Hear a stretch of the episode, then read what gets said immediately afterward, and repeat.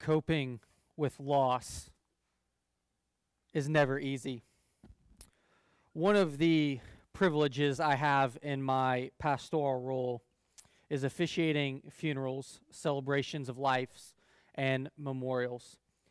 But I increasingly hear as I officiate these moments, as I walk through these difficult and trying times, emotional times with uh, families, I, I, I hear from many people that they just don't know what to do. Who's supposed to sing? Who's supposed to speak? Is it supposed to be religious? Is it not supposed to be religious? How how do, how do we how do we navigate that? You know, is should we do it at a house, at a funeral home, at a at a church, at a at a neutral space? And the questions just keep going because it's it, it feels at times can can all this pressure, but also all this emotion. Because I think sometimes when we think of funerals, celebrations of lives, or memorials, it's someone else's family. It's emotional moments on TV shows or the movies to someone you go to work or go to school with, but not to you. Until it does. Death, the final frontier, the one thing we all have in common.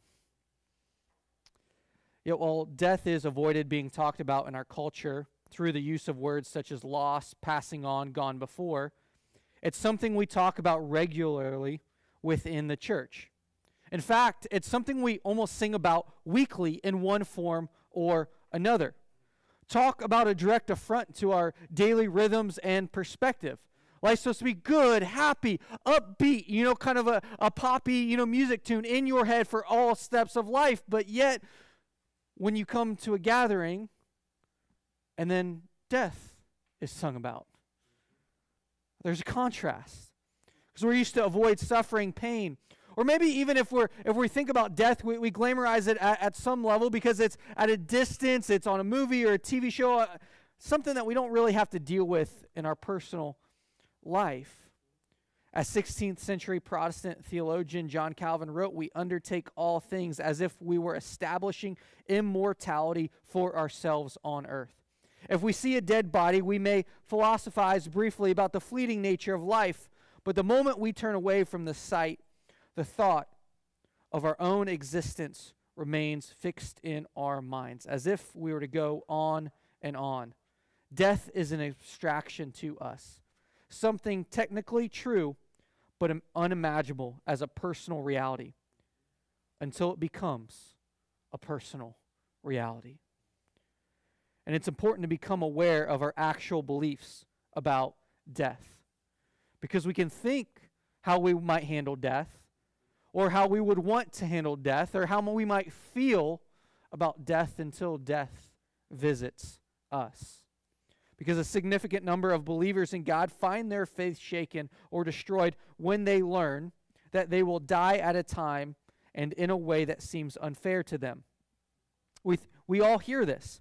I think of one woman who told me several years ago when she was diagnosed with cancer, she said, I'm just, I'm just not a Christian anymore because it just doesn't work for me.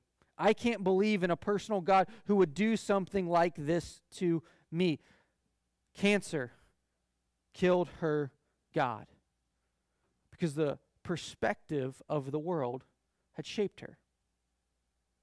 And it shapes us. The messages we hear, both explicitly and implicitly, in our daily lives about how we think about the world and the way the world is going and the world in which we live in, it does shape us. And if we don't identify what we are supposed to believe about death and life, then we will become passively agreeing with maybe a faulty understanding of the way the world is works. And religious activity doesn't automatically provide solace in times of crisis. Religious belief does not always shape how we talk about the world. A prime example is the initial inspiration for how the song Death Was Arrested came to be written. I want you to listen about the, the intermingling of religious words and this perspective of death on this tombstone. North Point, who wrote this song, their drummer was visiting his uncle. in Georgia. And he went into this cemetery and he saw on this tombstone says here rests what was a mortal of Samuel Barr, age 42. In search of health far from his endeared home, death arrested his progress on the 2nd of April, 1831. Quietly, he fell asleep in the Christian hope of immortality and glory forever. The moment crisis hits our life, the reality of God and the perspective of humanity demands reconciliation. That's when faith in our life either becomes fiction or fact. So, when the certainty of your mortality and death finally breaks through, however it might break through, is there a way to face it without debilitating fear? I believe there is.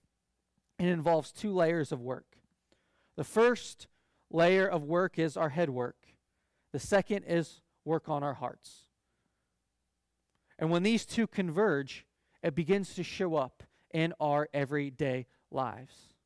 Without this work, we express what orthopedic surgeon Paul Brand, who spent the first part of his medical career in India and his last part of his medical career in the U.S., wrote in a recent memoir. He said this In the U.S., I encounter a society that seeks to avoid pain at all costs.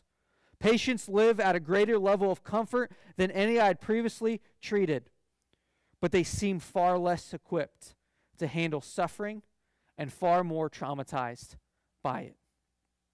See, the work begins that despite our technological advancement, despite our improvements in healthcare, despite our initiatives to care for those who are sick, death is inevitable. You cannot outmuscle death. You cannot outsmart death. You cannot not outrun death. You cannot hide from death. Even those who may try to collect the Deathly Hallows come to the realization that death is a part of life. Evil is real. Even good has unintended consequences that can result in evil. Even followers of Jesus are not immune to distancing ourselves from this reality. And so, in the midst of this reality, we've got to do some head work. And I think the head work, I'm going to give you two ways that we're going to do head work, and then we'll move to heart work. The first way we do head work is recognizing that the reality of evil proves there is a God. And if there is a God, then what he says about the way the world works and the future of the world and death in particular has meaning and can affect our life. Here's what I mean someone who is a skeptic, and that may be you in this room or online, you likely assume, and we do at different parts in time, assume that there is such a thing as categorical evil. For example, there is near universal agreement that killing innocent people or abusing children is categorically wrong. Others might consider cancer or being the victim of a tsunami or an earthquake also to be suffering. The fact that someone who is skeptical acknowledges categories of evil and suffering presents a problem. Where do these categories originate? Where do you get the idea that human beings are important, that human life has value, and that human beings should be protected and loved instead of tortured and disposed of? We sense in ourselves and in our larger culture that there is an inherent moral order to the universe. There is a way things are supposed to be. And the existence of those convictions that there is a right and a wrong, that there is a good and an evil, however you might term them, the fact that those categories exist in your mind, in your world, actually points towards God, not away from Him. And for this reason, we're able to find great hope in the song, Death Was Arrested the main thrust of the song is a progression from separation from God and spiritual death to eternal life with God. From sin's enslavement to freedom from sin. From death's freedom to run rampant in our world, to run rampant in our lives, from sin and its consequences to, to just continue to perpetuate brokenness, has been arrested and confined and dealt with and it's consumed imprisonment through Jesus. See, according to Revelation 20, verse 14, Death itself will be thrown to a lake and fire. Death will receive death. But death must be seized for that to occur and for eternal life, as described in Revelation 21 1 through 5, to start within the life of an individual. I had John read that passage because it says, Then there was a new heaven and a new earth. And what was experienced in the original earth passed away. It says, Look, God is dwelling with humanity, and he will live with them. They will be his people. God himself will be with them, and he will wipe away every tear from their eyes. Death will be no more. No more grief, no more crying, and the pain that we experience will be no more. So that means that when we experience pain, when we experience suffering, we don't have to be fearful of it. Because it's going to get its due. Justice will be served, it will be arrested and dealt with. And we have the opportunity to experience that through Jesus. See, Christ defeated death via his resurrection. He proved that there was something after death, validating what he was said about himself and what God had said about him. Death will not be defeated for us until it's thrown into like a fire, a future event that's recorded, but it's proved in the resurrection of Jesus. And this is the second aspect of our headwork. We have to believe and come to understand and be equipped with the resurrection of Jesus is real. It's not some fairy tale, it's not some fiction. It's not something that sounds nice in a movie or in a myth, but happened within history. Now, if you doubt the resurrection of Jesus and you're unsure about the validity of that, the historicity of that, that's okay. You're in good company. Even Jesus' own disciples didn't believe that he was actually going to come back from the dead, but he did. And there are plenty of uh, scholars and evidences that prove the resurrection of Jesus. I don't have time to get into those all today, but if you have questions, if you have doubts, know that you are not in good company and you're able and willing to bring those doubts. Let's have a conversation about them. Because when we recognize that the resurrection of Jesus proves that there's something on the other side of death, we can have hope. And so let's make sure that we understand how the resurrection changes everything. See, the reality of Jesus' resurrection intellectually means more than death. And Paul writes about this to believers across, uh, eh, specifically this church in Corinth, about how the implications of the resurrection, what it means for their life, how they should think about the world, how they should think about death. And he says this and 1 Corinthians 15, it says, But Christ has indeed been raised from the dead, the firstfruits of those who have fallen asleep. For since death came through man, the resurrection of the dead comes also through a man. For as in Adam all die, so in Christ all will be made alive. But in each turn, Christ, the firstfruits, then when he comes, those who belong to him, the end, the end will come when he hands over the kingdom to God the Father after he has destroyed all dominion, authority, and power, for he must reign until he has put all enemies under his feet. The last enemy to be destroyed is death. See, what started in Jesus,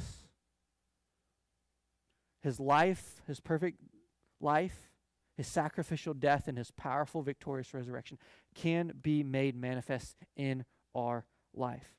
Because after we encounter the risen Jesus, after we allow that to shape us, it starts to shift our perspective on life. See, Paul, after his encounter with Jesus, was able to be, go from being racked with fear and being consumed with a, the right and wrong in that moment to being consumed with Jesus. Meaning, he was able to say words like, O death, where is thy sting? O grave, where is thy victory? The sting of death is sin, and the strength of sin is the law. But thanks be to God, which gives us the victory through our Lord Jesus Christ. O death, where is thy sting? Don't you long to be able to say words like that? To eh, be able to have the perspective that no matter what trial, no matter what circumstance, no matter what pain, no matter what suffering, it has no sting on me. It cannot hold, it will not consume because I have a Savior and I have Jesus and I know He's got a bigger and better perspective on the way this world is, and that justice will come, that death will get its due, that the pain and the suffering that sometimes you suffer unjustly will be served a warrant for its arrest, and it will be arrested and imprisoned and will receive death. See, we don't have to be crippled by fear when we think about life and death. What enabled that change for Paul? It comes when we begin to, to bridge the heart work and the head work. To, that goes from an abstract belief to one that touches our imagination, one that garners hope in the face of death because it shows up in the daily and deep questions. That if all there is in this life is this life, we are a prisoner of fear with death looming. Did I make my life count? Did I experience everything there was? Did I live a good enough life? Am I on the right side of history?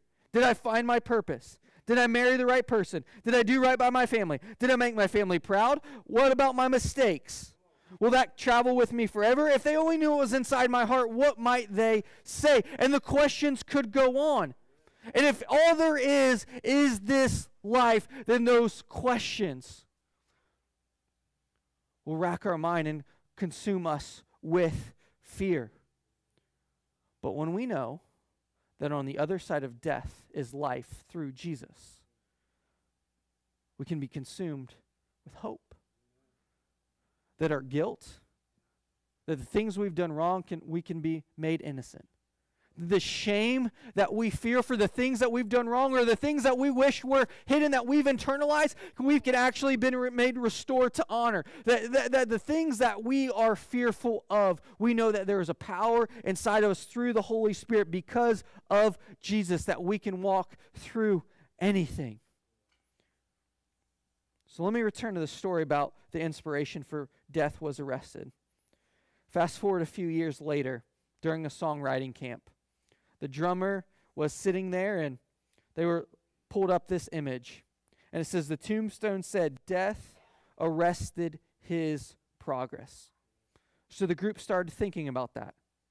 And they realized that death did not arrest Samuel Barr on April 2nd, 1831. But in fact, Jesus arrested death for Samuel on April 2nd, 1831. Christ arrested death for him when he breathed his last breath. Something they said about that tombstone was really sobering. We realized the potential and thought maybe our song could redefine what it means to trust Jesus. We soon saw that it could not only redefine spiritual death, but also physical death. See, trusting and following Jesus is not just a get out of jail free card when you die. It's not fire insurance for while you live to live however you want, but it's recognizing that because death cannot separate us from the love of God, we do not have to fear death. And we wanted to communicate that salvation, that being in God's family, that being rescued, is much more than simply praying a prayer, but rather it's complete transformation. And when they said they started to think about all the things that occur when we trust Jesus. And we realize that it's a gift from God. Because we don't walk in times of fear, but we walk in freedom. We walk in freedom because death has been arrested. So when we sing, when we sing, we engage in a spiritual soliloquy. I don't know about you. I I'm not always a singer. Uh, singing may not be your thing.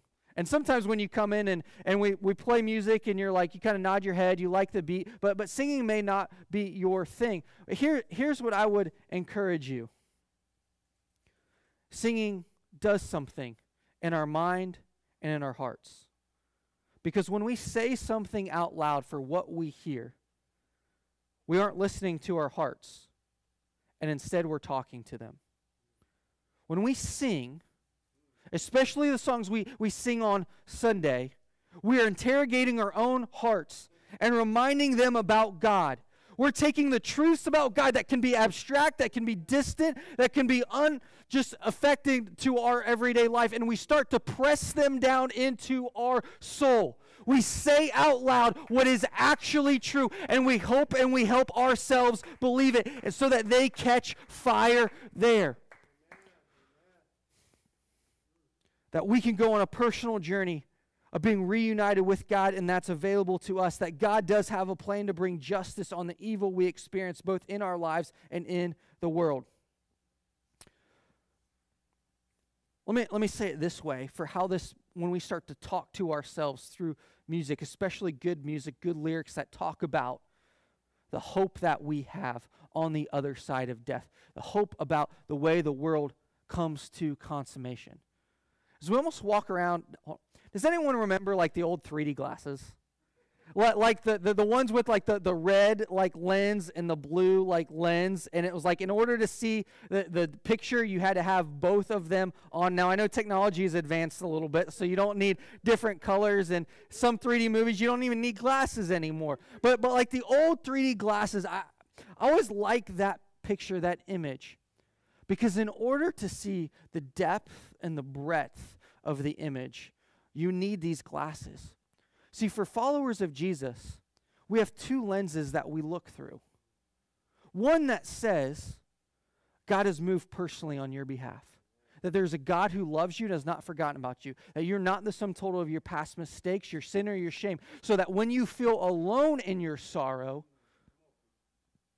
that there is a God who has moved on your behalf. And you just simply have to respond because death has been arrested in Jesus.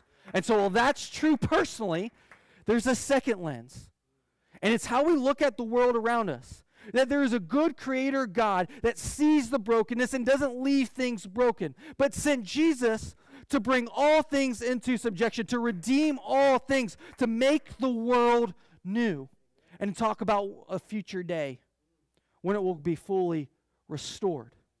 See, for the follower of Jesus, when we recognize who Jesus is and what he has done, we begin to walk around like we almost have a pair of 3D glasses on so that we can see the depth and the breadth of God's love for us and for the world.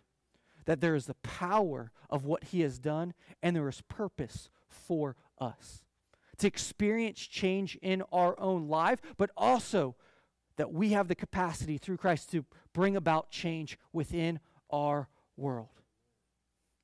See, when the head and the heart converge, the resulting hope sustains. You have the ability to bring hope wherever you are. Because we know that in our daily lives, people talk about the way the world works. They talk about perspective on life, perspective on life, and perspective on death. But when you are shaped through personal change by Jesus and begin to think about how God is going to bring and make all things new, work in the midst of brokenness, you can be a voice of hope to those who are hurting. You can experience hope while you are hurting. Because the death, the pain, the tears, and the grief do not have the final say. And that is the hope available to you right now. If you are someone who is trying to navigate this right now, that is available to you. And if you're someone who's like, man, Kyle, life's good. Life's good. I'm glad that life's good. But chances are you've got someone in your life who's got some pain and who's hurting. And your perspective, your potential to have an eternal perspective, so that you, you can be present with them in the midst of the hurt, can be impactful.